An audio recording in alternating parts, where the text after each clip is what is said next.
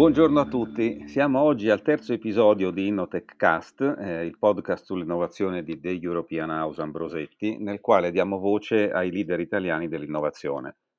Come ormai sapete, questi episodi ci accompagnano fino alla settimana del 25 di maggio, che è la settimana in cui comincia e si svolge il Tech Forum Week, e che è l'evento principale della, della Innotech Community di The European House Ambrosetti, la piattaforma che aggrega i principali stakeholder dell'ecosistema dell'innovazione italiano.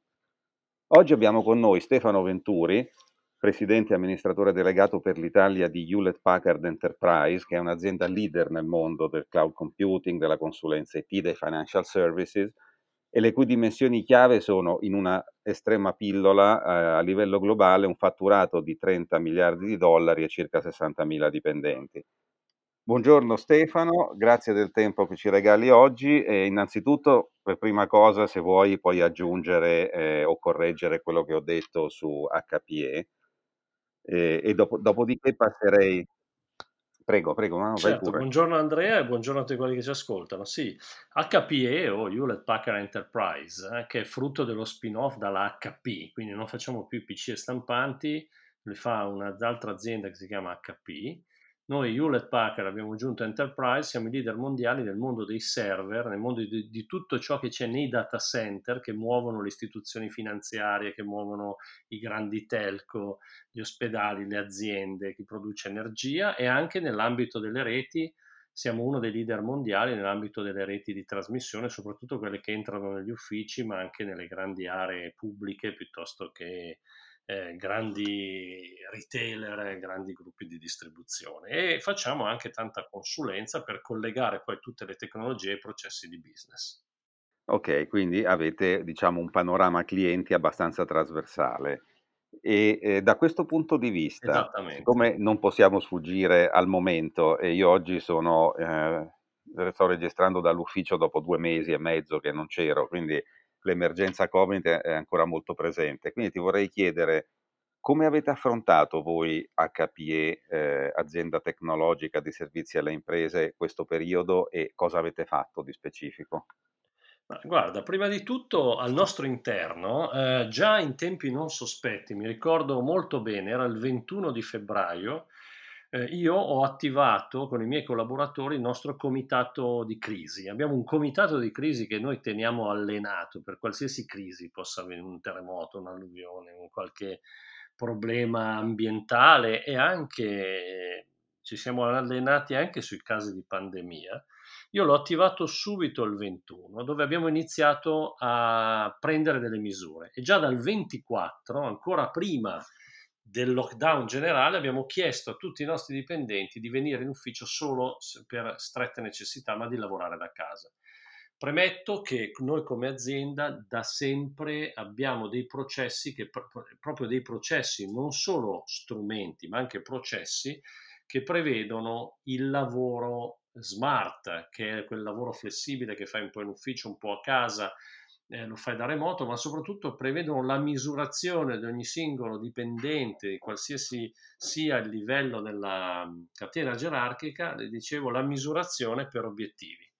E questo ci ha aiutato tantissimo. Quindi abbiamo attivato subito questa, questa cosa e poi abbiamo iniziato a lavorare sull'emergenza che c'è fuori. Quindi abbiamo iniziato a lavorare sulla, per esempio abbiamo contribuito a creare quella nave ospedale a Genova in partnership con grandi navi veloci del gruppo Aponte, che è la società che è proprietaria anche di MSC. Abbiamo lavorato, abbiamo fatto una raccolta di fondi tra i dipendenti dove poi abbiamo più che raddoppiato con il contributo dell'azienda, abbiamo donato dei macchinari di diagnosi e di analisi urgenti di altissima tecnologia che servivano all'ospedale Sacco, all'ospedale eh, Spallanzani di Roma e, e eh, molto prima che venisse fuori il problema a Bergamo avevamo visto, guardando i dati, abbiamo anche dei software di intelligenza artificiale, quindi prendiamo i dati dalla protezione civile e li elaboriamo, abbiamo visto che nella zona di Bergamo, in particolare della Valseriana, c'erano dei problemi. Quindi abbiamo chiesto a tutti i nostri dipendenti che vivevano in quella zona di non muoversi, non venire in ufficio, gli abbiamo già detto da subito di prendere delle precauzioni, cosa che si è rivelata molto preziosa dopo e ci ha aiutato a non avere casi, nonostante siamo mille dipendenti. E questo dei dati è, è molto un tema fondamentale, ci torneremo. Io volevo chiederti una cosa specifica su un programma che ho visto vostro di HPE e che si chiama Payment Relief Program, se non mi sbaglio, in cui voi fate qualcosa per aiutare i vostri clienti. Ce ne puoi parlare? Sì, abbiamo, abbiamo fatto un lavoro importante, abbiamo messo a disposizione dei nostri clienti una prima tranche, ma poi espandibile in maniera eh, estrema, di 2 miliardi di dollari a livello internazionale, ma che poi stiamo già espandendo, per, ehm, eh, per esempio, eh, i nostri clienti ordinano, installiamo il materiale e inizieranno a pagare 90 giorni dopo i termini normali, dopo la consegna, dopo il collaudo, come, quindi abbiamo allungato di 90 giorni, c'è la possibilità di allungare di 90 giorni, ma in più anche la possibilità di fare un programma di pagamento dei servizi, delle infrastrutture eh, che ehm, permette da oggi fino a dicembre 2020 di pagare solo l'1%, eh, e questo eh, avviene con degli strumenti finanziari, quindi avviene con leasing operativi o eh, sistemi di eh, uso con, mm, di, di fruizione a consumo delle infrastrutture, di pagare solo l'1% del valore fino a dicembre 2020. Così come quello che anche facciamo, andiamo dai nostri clienti e gli diciamo tu l'infrastruttura IT che hai, tutto quello che hai tu nel data center, lo acquistiamo, lo tieni tu ed è di tuo esclusivo uso e te, ti eroghiamo, te lo rieroghiamo sia come servizio finanziario, ma soprattutto possiamo farlo anche come servizio, quindi come se fosse un cloud. Quindi tu, per esempio, hai 100 nel data center, io te lo compro a valore di libro, ovviamente a valore di ammortamento in questo momento, e poi in seguito a quello stabiliamo dei canoni e tu mi fai un commitment che può essere anche l'80% di quello che in realtà hai lì e mi paghi l'80%. Poi se consumi di più, pagherai di più. Quindi possiamo fare, aiutare i nostri clienti ad avere, a far subito un cash flow, a usare al meglio le infrastrutture e pagare solo quello che utilizzano. Questa è una cosa estremamente innovativa eh, perché permette di abilita il cosiddetto eh, consumption based model, quindi il modello a consumo, quindi as a service anche delle infrastrutture che sono installate presso i data center dei nostri clienti a loro uso esclusivo. Mm. Questa è una cosa unica e molto innovativa. Quindi loro liberano del, del, capitale, che è quello di cui poi c'è bisogno proprio in questa crisi, basta vedere gli sforzi che sta cercando di fare il governo, liberano capitale pur mantenendo la capacità di lavorare e, e i loro asset, che, che mi sembra molto, molto importante.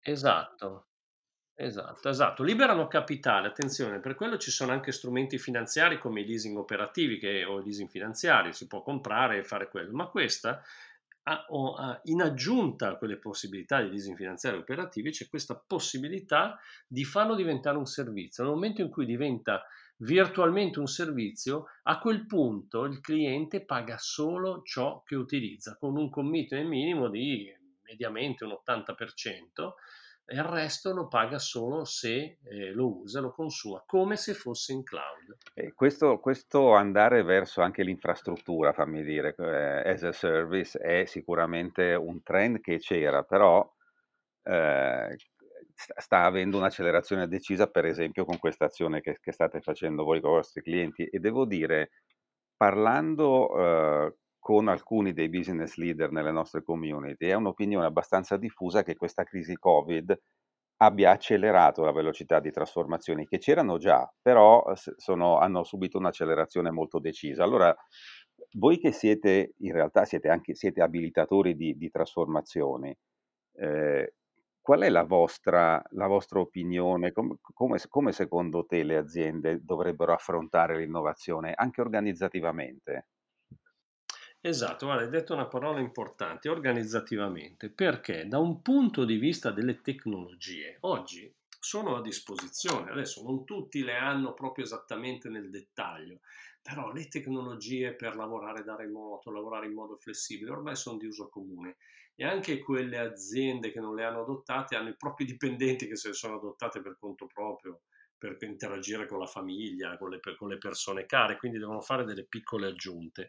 Quindi dal punto di vista tecnologico devono solo aggiungere nel data center quelle tecnologie che noi chiamiamo, sono quelle della famiglia VDI, che sta per Virtual Desktop Infrastructure, cioè è del software, delle schede che stanno nei server nel data center, che fanno sì che simulino presso eh, qualsiasi casa dei dipendenti del cliente, qualsiasi browser, le applicazioni gestionali, il cosiddetto ERP, eh, in maniera eh, eccezionale come se fossero presso l'ufficio. Questo è importante perché si riesce a lavorare con le varie applicazioni gestionali anche a casa senza limitazioni, quindi non solo con l'email e le altre cose, ma anche con quello. quello è importantissimo, però sono delle piccole cose che i nostri clienti ci stanno richiedendo in questo periodo, eh, ci stanno chiedendo tantissimo di implementare questi progetti. Però poi la cosa più importante è il fatto di eh, lavorare sulla cultura, sulla cultura delle aziende, sulla cultura del management, sulla cultura delle persone, sui sistemi di misurazione. E questo è un apprendimento che abbiamo visto sta avvenendo in modo molto veloce, ovviamente ci sono delle tensioni perché molti stanno intuendo che comunque sia molto produttivi anche a lavorare da casa in modo nomadico, però non riescono ancora, molti manager si sentono insicuri, vedono che non riescono a controllare bene le cose, quindi è un lento procedere. Noi ovviamente siamo pronti anche a mettere a disposizione questo, molto lo fate voi perché nei vostri webinar, webinar Ambrosetti, ho visto c'è grandissimo materiale, quindi vi ringrazio per questo perché state facendo un servizio importante.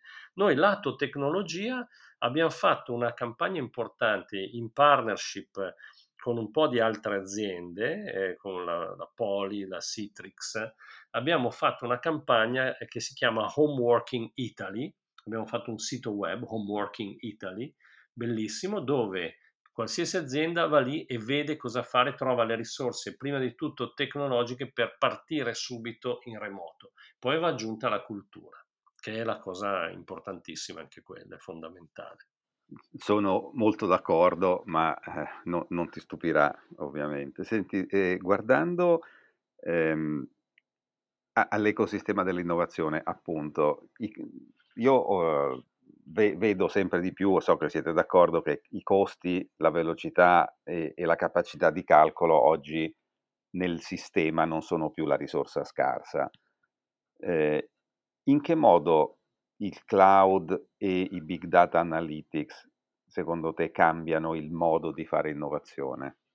Allora, eh, un'ottima domanda perché è un sguardo al futuro, no? Perché vediamo molto cloud, però poi la realtà è che se eh, osserviamo con attenzione è che ogni azienda, ogni nostro cliente, ma anche ogni azienda, dalle medie alle grandi, anche le piccole, innanzitutto hanno più di un cloud. Hm? È quasi impossibile, difficilissimo, deve essere una micro azienda eh, per averne uno solo, perché oggi molte entità che erogano del software, che, erogano, che danno delle licenze software, dicono ti costa molto meno se ti metti in cloud da me. Allora io avrò, sono un'azienda, avrò il cloud, della SAP per gestionare SAP, avrò il cloud della Microsoft, avrò qualcosa su Google, qualcosa in salesforce.com, che è una, è una, realtà già da parecchi anni che eroga solo in cloud dei, dei software molto avanzati per la gestione delle reti commerciali.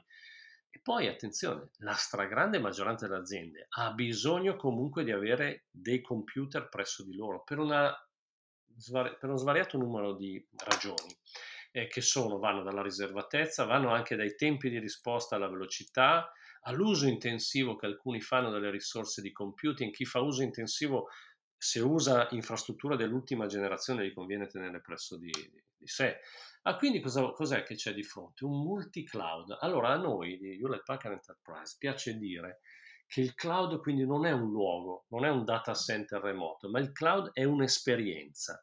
È un'esperienza di avere un information technology ibrido, quindi parliamo di hybrid IT, quindi hybrid, hybrid information technology, cioè alcune cose che hai presso di te perché alcune elaborazioni devono essere fatte in locale, perché per esempio se hai una fabbrica, il big data generato dalle tue macchine in fabbrica deve essere preelaborato, bisogna solo mandare dei metadati al centro. Se fai supercomputing in maniera intensiva, una cosa se lo fai occasionalmente, ma se sei un'azienda che fa della ricerca e dell'uso del supercomputing, uno degli assi fondamentali lo devi avere, se no ti costa troppo, dai i tuoi dati sensibili all'esterno, però avrai comunque delle cose in cloud, sia i vari tool Microsoft, i tool della Google, Salesforce.com, SAP e altri. Allora, noi ci siamo focalizzati sull'aiutare i nostri clienti a orchestrare tutto questo mondo ibrido, perché va orchestrato in termini di sicurezza, di interlock dei dati, quindi i dati devono combaciare, bisogna tirare fuori delle cose che abbiano senso, devono funzionare bene, ma soprattutto vanno ben gestiti gli standard di servizio, perché il, il, ogni IT manager deve sapere quanto sta pagando, perché quante risorse sta usando nei vari cloud altrimenti una cosa che sembra un risparmio alla fine esplode. E questo è ciò che noi oggi stiamo facendo con i nostri clienti, aiutarli a navigare in questa esperienza che, sono, che è il multi-cloud. Che mi porta eh, a, a, farti questa domanda. Quali sono le, che, che resistenze vedi oggi o, o, colli di bottiglia a un'adozione del cloud eh, più ampia in Italia? Se ci sono. Beh, allora, resistenze ci sono. Allora, allora, le resistenze innanzitutto riguardano la cultura a livello medio di come viene usata l'information technology in Italia. Quindi se prendiamo le aziende medio-grandi già usano pesantemente il cloud e come ho detto prima lo usano in modo ibrido. E non esiste nessuno tra le aziende medio-grandi che sono 100% in cloud con un unico provider. Spesso ne hanno più di uno, ma la, la stragrande maggioranza ha un po' di pezzi nel data center e un po' nel cloud.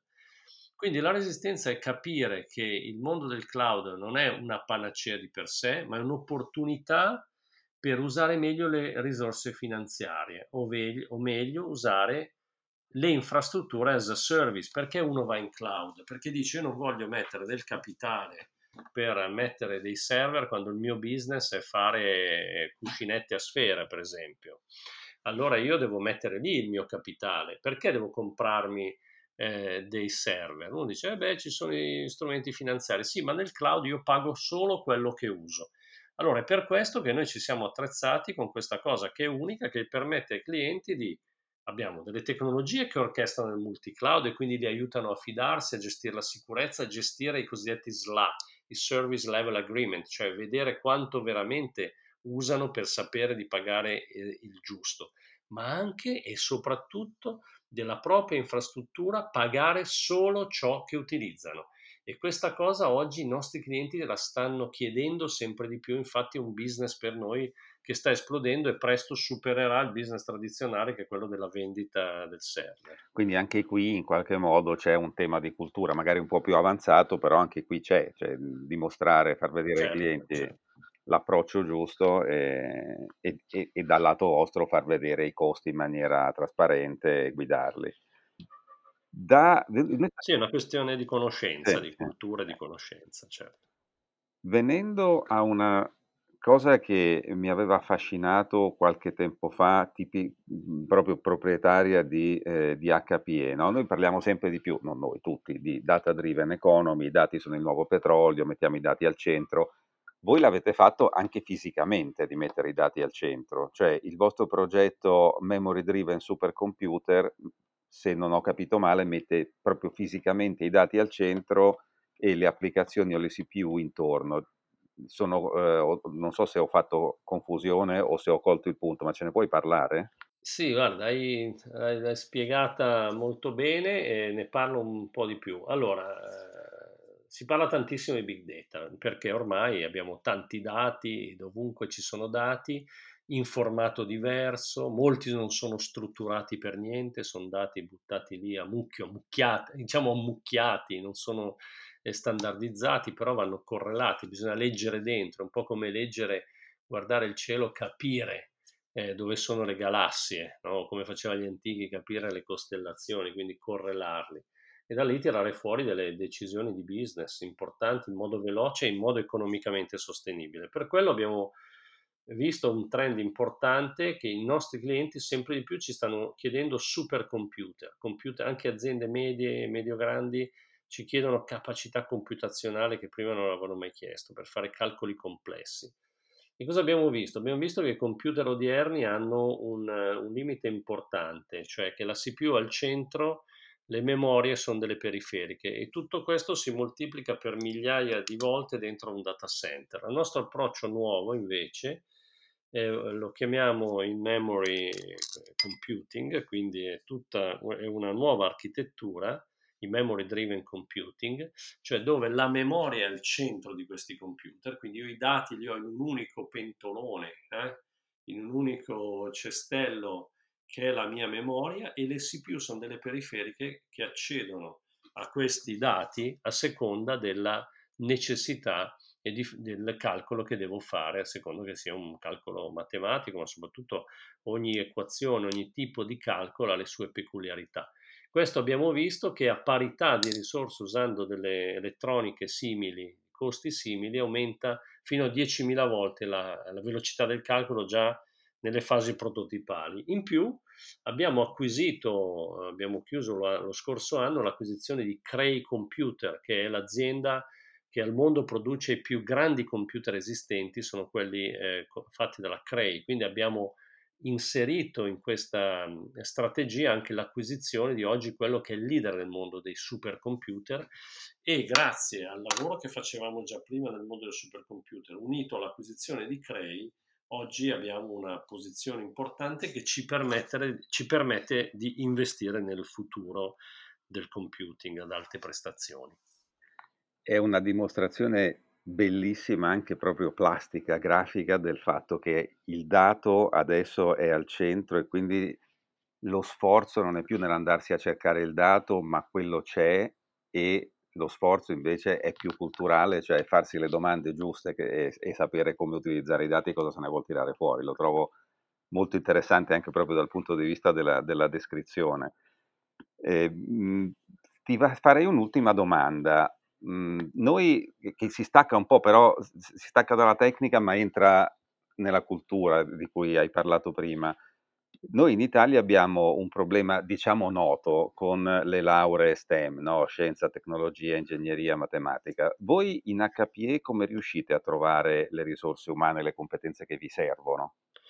Bene, noi abbiamo eh, da tempo facciamo un lavoro importante nel portare a bordo dei giovani che, eh, che portiamo in un programma di stage, eh, li portiamo eh, presso la nostra azienda sia in Italia sia all'estero, anche it- italiani, eh, li prendiamo degli italiani, li eh, prendiamo in Italia per una fase di stage, poi i primi lavori che fanno sono tipicamente in questo momento abbiamo un hub a Barcellona dove eh, facciamo formazione, ma soprattutto li facciamo già lavorare su delle tematiche che sono tematiche che vanno dal commerciale al marketing al, al tecnologico per poterle poi, ripor- poterli poi riportare in Italia dopo un'esperienza anche internazionale e farli lavorare presso di noi. Soprattutto un tema che, eh, che a noi è molto caro è innanzitutto quello della, mm, eh, della diversity, quindi cerchiamo persone anche con estrazioni culturali eh, diverse e anche nell'ambito del, del, genere, quindi cerchiamo di privilegiare almeno di avere nella rosa dei candidati delle persone che prendiamo almeno il 50% eh, di ragazze, di donne, in modo da uh, uscire un po' dal, dallo schema, che ed è vero, nel mondo della tecnologia, nel nostro settore, non ci sono tante ragazze che intraprendono questa carriera, mm-hmm. ma noi cerchiamo di attirarne un bel numero per uh, ribilanciare bene le cose. Un altro e tema importante... Eh, sì, le troviamo, riusciamo a trovare, ovviamente si fa fatica, però come sempre chi cerca trova, quindi eh, ci impegniamo, troviamo delle menti veramente eccellenti e tra l'altro da noi eh, li aiutiamo a, a imparare eh, il lavoro eh, li aiutiamo anche a lavorare in ecosistema, perché l'ecosistema è uno dei nostri mantra fondamentale che fa parte della, è alla base della nostra strategia. E come sai condividiamo, quindi va bene. Eh, ok, siamo in conclusione. Eh, Stefano, grazie, grazie per questa testimonianza estremamente interessante, grazie a voi per l'ascolto e a risentirci nei prossimi podcast che metteremo in onda, come sapete, ogni venerdì fino all'inizio della Tech Forum Week, quindi incluso venerdì 22 di maggio. Grazie. Grazie, arrivederci.